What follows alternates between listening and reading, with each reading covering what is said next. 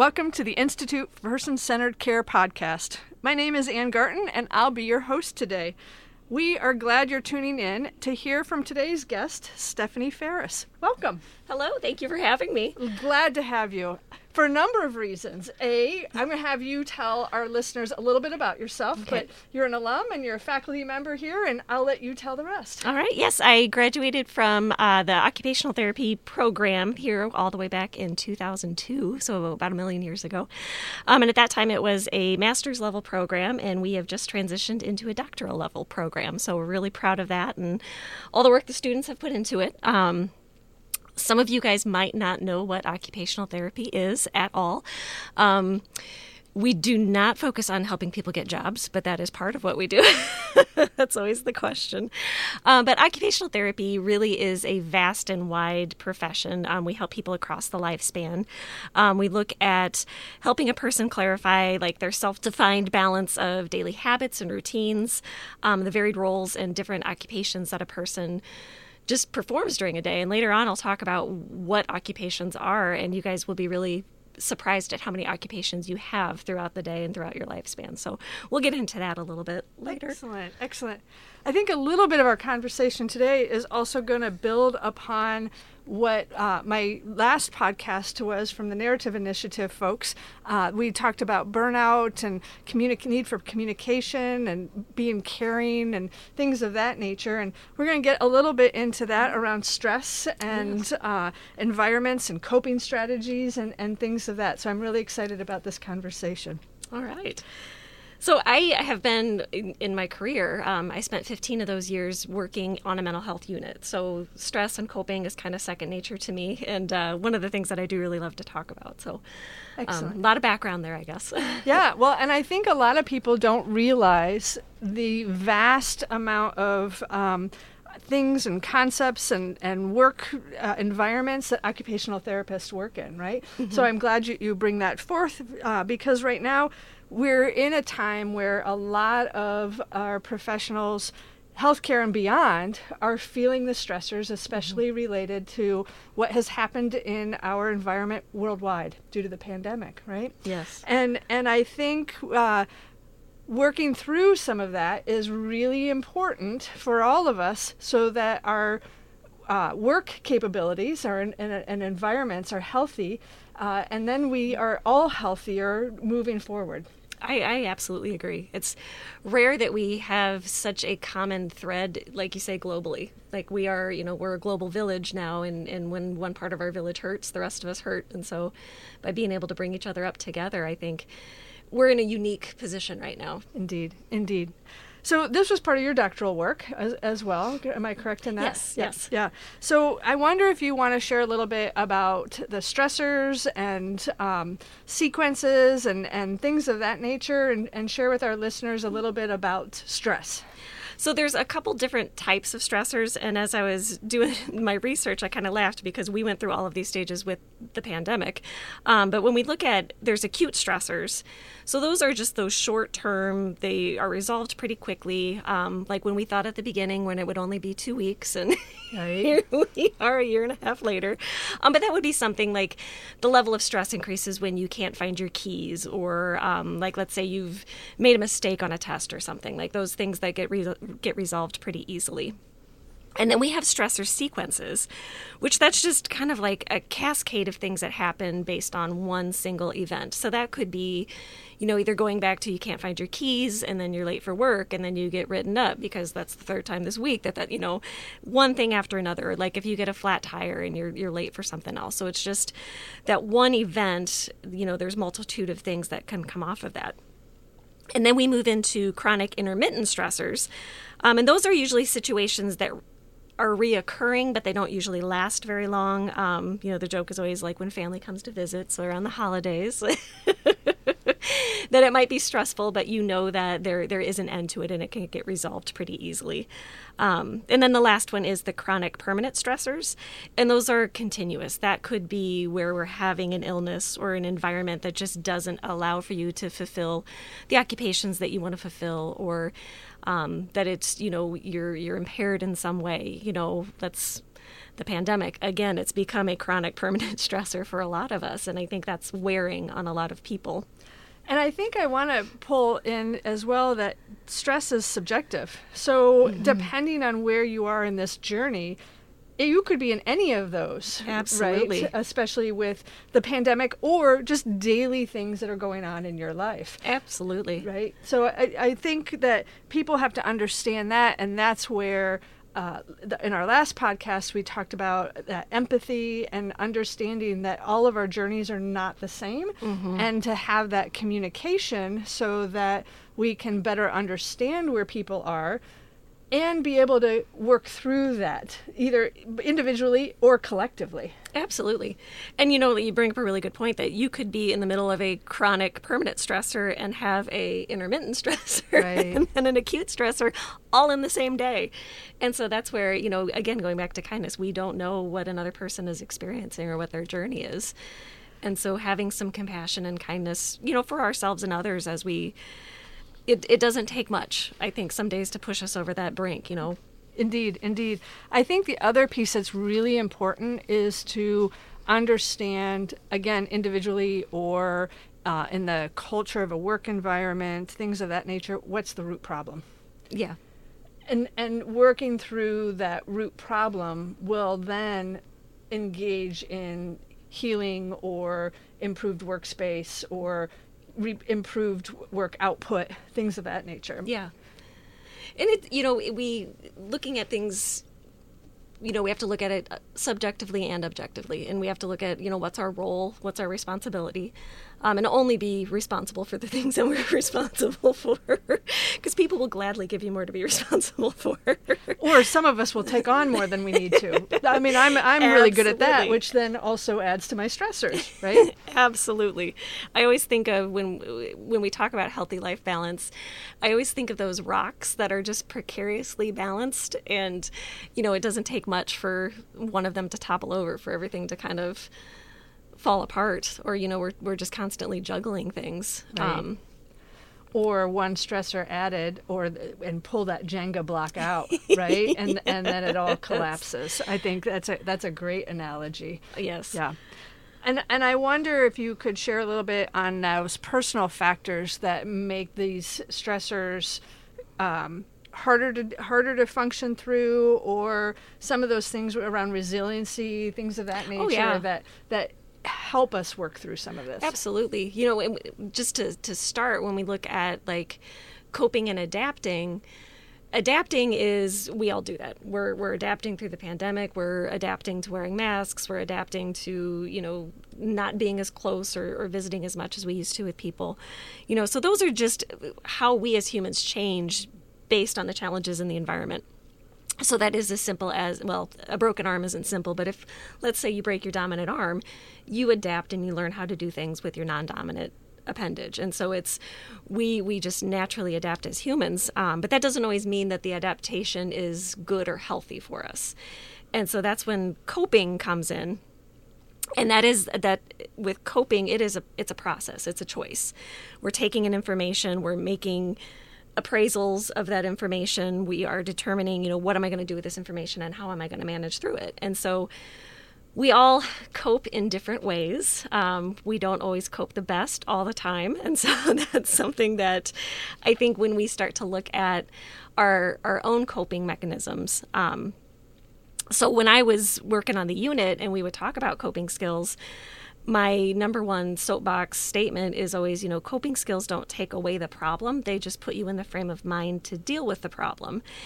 And so it's what we choose to do to deal with that problem that affects then you know our, our coping and our outcomes so some of the ways that we do things you know there's behavioral strategies where that's we're taking some sort of action to resolve or manage the stress. Um, and so that can be like i'm going to go for a walk or i'm going to go for a run or i'm going to take you know something that's going to help you get into a, a good headspace or you make maybe some not so healthy choices. And that also compounds your stress because if you're making some unhealthy choices you might say some things that you don't mean or do things that are harmful to you and your body. So um, behavioral can go both ways and then there's avoidance.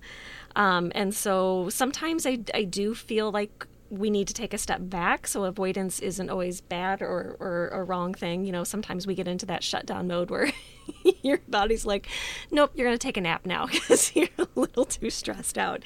And that's just kind of your body's way of, of letting you know that you, you need to take a break. Um, but avoidance can get into problems when it's, you know, you're starting to withdraw, you're using too much distraction. Um, you know, social media is a perfect way to avoid a lot of responsibilities. Um, I think we, we've turned it into I'm decompressing, but then decompressing turns into you know four hours later and you right. and, and, on it too too long right? Absolutely. Yeah. um, and then there's just some cognitive things that we do where we're either trying to rationalize the situation or we're, we're trying to problem solve. Um, we're trying to look at you know what are what are my options um, actively seeking information about the situation because sometimes we make decisions or our stress level increases because we don't have all the information we need to make a decision. You know, also looking at what do I have control over in the situation, I think does make a big difference in in how we cope and um, what our reactions are when we're moving through that.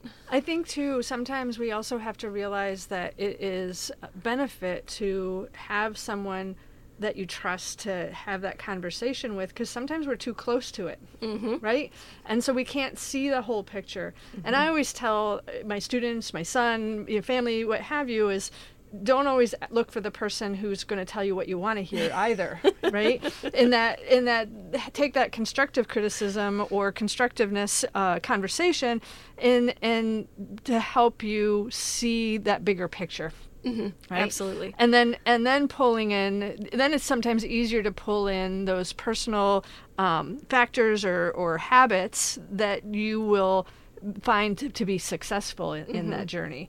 Um, so I wonder if we talk a little bit about those and, and self care strategies that, that an individual may take to assist. A, a, little bit you talked about going for a run and or or going for um, uh, you know a walk and and I think those are those are really good. A lot of people don't mm-hmm. think about that need for a exercise, but also being outside, right? Yes, uh, and is really a healthy healthy way to to manage that. But I wonder if you would share a little bit more on that as well. Yeah, I think when it when we look at self care and we look at coping skills, um, just being able to advocate for yourself. A lot of you know, like you were saying, saying no when our plates are full. Um, I think I heard somewhere that you know trying to say yes with a joyful heart yes. will make a huge difference in the choices that we make um, and the things that we do choose to do. So making sure that we're we're saying yes for the right reasons. Um, that we're asking for help. A lot of times people don't want to ask for help or think that that's a sign of weakness. Our stress levels will greatly decrease if we ask for help it doesn't mean that the, that the stressor will go away, um, but I think that if we you know, many hands make light work. That if we need assistance with something, we, we need to to speak up and ask for it. Um, being assertive, you know, you said you talked about communication skills. Um, I would always tell, you know, clients on the unit, and I tell my students that being assertive doesn't mean you're going to get your way, but you're going to feel so much better about it if right. you've expressed yourself and, and have spoken up. This is what I need um, your stress levels will decrease with that. And I think, you know, I talked about information gathering or understanding the situation. I think that if we're if we take some time to research or reflect, or you know, like you were saying, ask other people feedback to really kind of get more information before we react or make a, a decision. Um, you know, maybe sleeping on it some things like that. You know, think about it before you hit send on that email or that. indeed, indeed.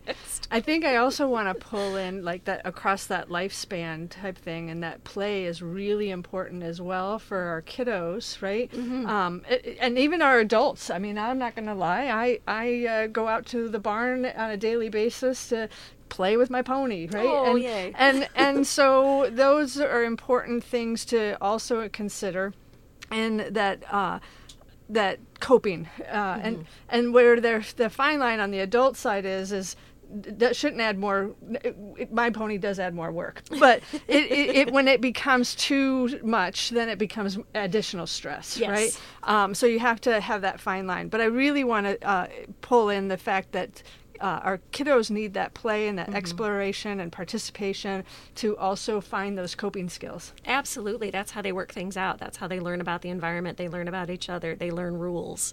Um, you know, in addition to all those wonderful fine motor skills and gross motor skills yep. and sensory uh, pieces that come along with play. Um, well, and when you know we talk about those those individual factors, so one of the models within occupational therapy is the person environment occupation model or the PEO model.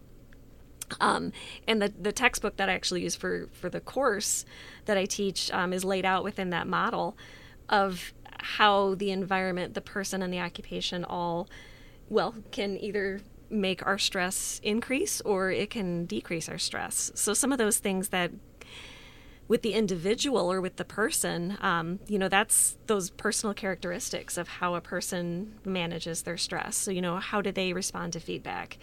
Um, you know, are they open to giving feedback? Because sometimes that goes back into that communication. You know, we right. need we people don't know that we don't know what we don't know. So if we don't ever hear the feedback, we don't know what to change you know how does that person respond to diversity or you know what's that window of, of tolerance when it comes to distress? Um, do they have self-awareness or that capacity to even be aware of you know i am stressing myself out i'm stressing other people out um, maybe my coping skills aren't the greatest so how much awareness do they have? Um, and then we get into like that that self-talk. How do we talk to ourselves um, what are those messages that we're, we're giving ourselves when it comes to stress? Are you talking to yourself in a way that's helpful and empowering, or are you, you know, talking really negative to yourself, which then perpetuates that I can't do it, I can't cope, I can't figure this out? So checking in with our, our self talk.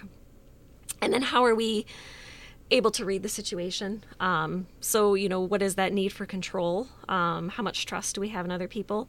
All of those things are, are personal factors that will feed into our coping and our, our stress levels.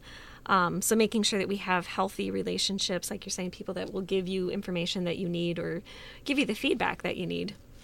Yeah, I, I think that's really important, especially right now with the, the amount of burnout that we're seeing. Mm-hmm. You know, Health and Human Services are definitely seeing that. Our our faculty in K through 12 are seeing mm-hmm. that, uh, and so managing that and and and working through that is especially important. But I also think it's really important for leadership to also engage in that conversation. And sometimes it's okay to say stop We've mm-hmm. all got to stop right now and work through this together. And and then in doing so, rather than just continually the the hamster cycle, right? yes. The, it, it, it that just compounds it more and more. And what we need to do is take a moment and work through it to, collectively so that we can move forward in a positive way. And I think we're all trying to figure that out, oh, right? Oh, absolutely. And and uh, in that process, there will be mistakes, but if we do so again, back to what Dr. Dickey had said, is in an empathetic way, in a in a good way of communicating, listening. Mm-hmm. We forget to listen, right? Uh, and and doing so in a caring way, we may get out of this in a much better fashion. Yes. Yes. Right. Yes. I think that's really important. And when you bring up leadership, I think, again, going back to that self advocacy of us being able to speak with our leaders and, and express our wants and our needs, um, you know, especially when we were flipping back and forth between home environment, work environment, you know, do we work virtually? When are we coming back in the office or going back, you know, to whatever whatever work you do. Um, that whole adjustment is, you know, I think there was a fair level of anxiety felt by people trying to, to navigate all that stuff. Right. Um, well, and, and, humans are ha- habit forming. Oh, yes, we are. Very habit forming. so that is something that we almost have to throw out right now because mm-hmm. it is an ongoing change and and daily, right? We're mm-hmm. always having to look at, well, what do we have to manage next? So that's really hard for us to do. Mm-hmm. Just because we're human. Yes. Right. Yes. Uh, so it, having that, I think, uh, reminder is is really Im- important. Absolutely, and I think, you know, when we are spent, you know, we're getting to the winter months, you know, and like you were saying, getting, getting outside, we do need to change our environments. We need to be able to have that variety. Um, just getting out in the sunshine is huge. Um, that is I there think some of that in Iowa in the winter? Anyhow, sorry. nothing wrong with that. but I think I think some of the things that we've learned moving forward, you know, when we go into like our work environment and our home environments, to make sure that we have things set up the way that we want them, um, to make sure that we have you know i whatever your level of organization is i know that there's a spectrum of organization and so that your workspace is organized for you mm-hmm. um, in a way that makes it easier because that will also decrease your stress level if you've if you've got what you need regardless if you're writing a paper or you're baking a cake or you know whatever that occupation is that you're trying to do to make sure that you, you have what you need or that you can adjust it and adapt it in, in a way that helps you to be successful um, and I think going back to that even is in that in those rituals there can be some of those healthy rituals that we mm-hmm. partake in that mm-hmm. can be put into our daily or weekly lives, right? Um, and so maybe something in our family or in uh, work environment changes drastically, quickly, mm-hmm. things of that nature. But there are some things that, nope, I am not going to give up my 6:30 in the morning workout because that's really important to me. Absolutely. You know, I, and I think that helps us better cope in the, mm-hmm. in the mm-hmm. long Absolutely, because I mean that goes back into you know now we move into the the O piece of the PEO model that those occupations and habits, routines, roles, rituals, those are all the pieces that give value and purpose and meaning to the things that we do every day. Um, making sure that we're taking care of ourselves. You know, health management is a huge piece of occupational therapy. Making sure that we're managing our health socially, emotionally, physically, mentally. All of those that holistic model of all the aspects of the person, and making sure that we include coping in that um, when I was talking about all the occupations that people do every day. So I'm just going to run down the list. Yeah. Indeed, because that's guys, where I was heading to next. Go for it. you guys do a little mental check as we go through this. so we've got our activities of daily living or ADLs, and that includes like your bathing, your dressing, your grooming, things of that nature, the things that you do to take care of yourself. And then we've got instrumental activities of daily living or IADLs and that goes into like your care of others. So if you are you know not only caring for yourself but you're caring for a loved one or a spouse you know that includes children that includes pets so your pony is included there. Um, how we communicate uh, our money management our meal prep you know how are we cleaning up? That's the shopping our religious practices safety management. So there's a, a lot that goes into just that occupation and then we have health management which like i said that's your social emotional health promotion you know, making sure that we're taking our medicines, that we're talking to our doctors, that we are um, managing our nutrition, are managing our physical activity. Those are those things that we they can often get overlooked very easily, especially nutrition when it comes to stress. You know, we. it's much easier to grab takeout than it is to maybe cook something healthy at home, um, or maybe you don't have access to healthy foods.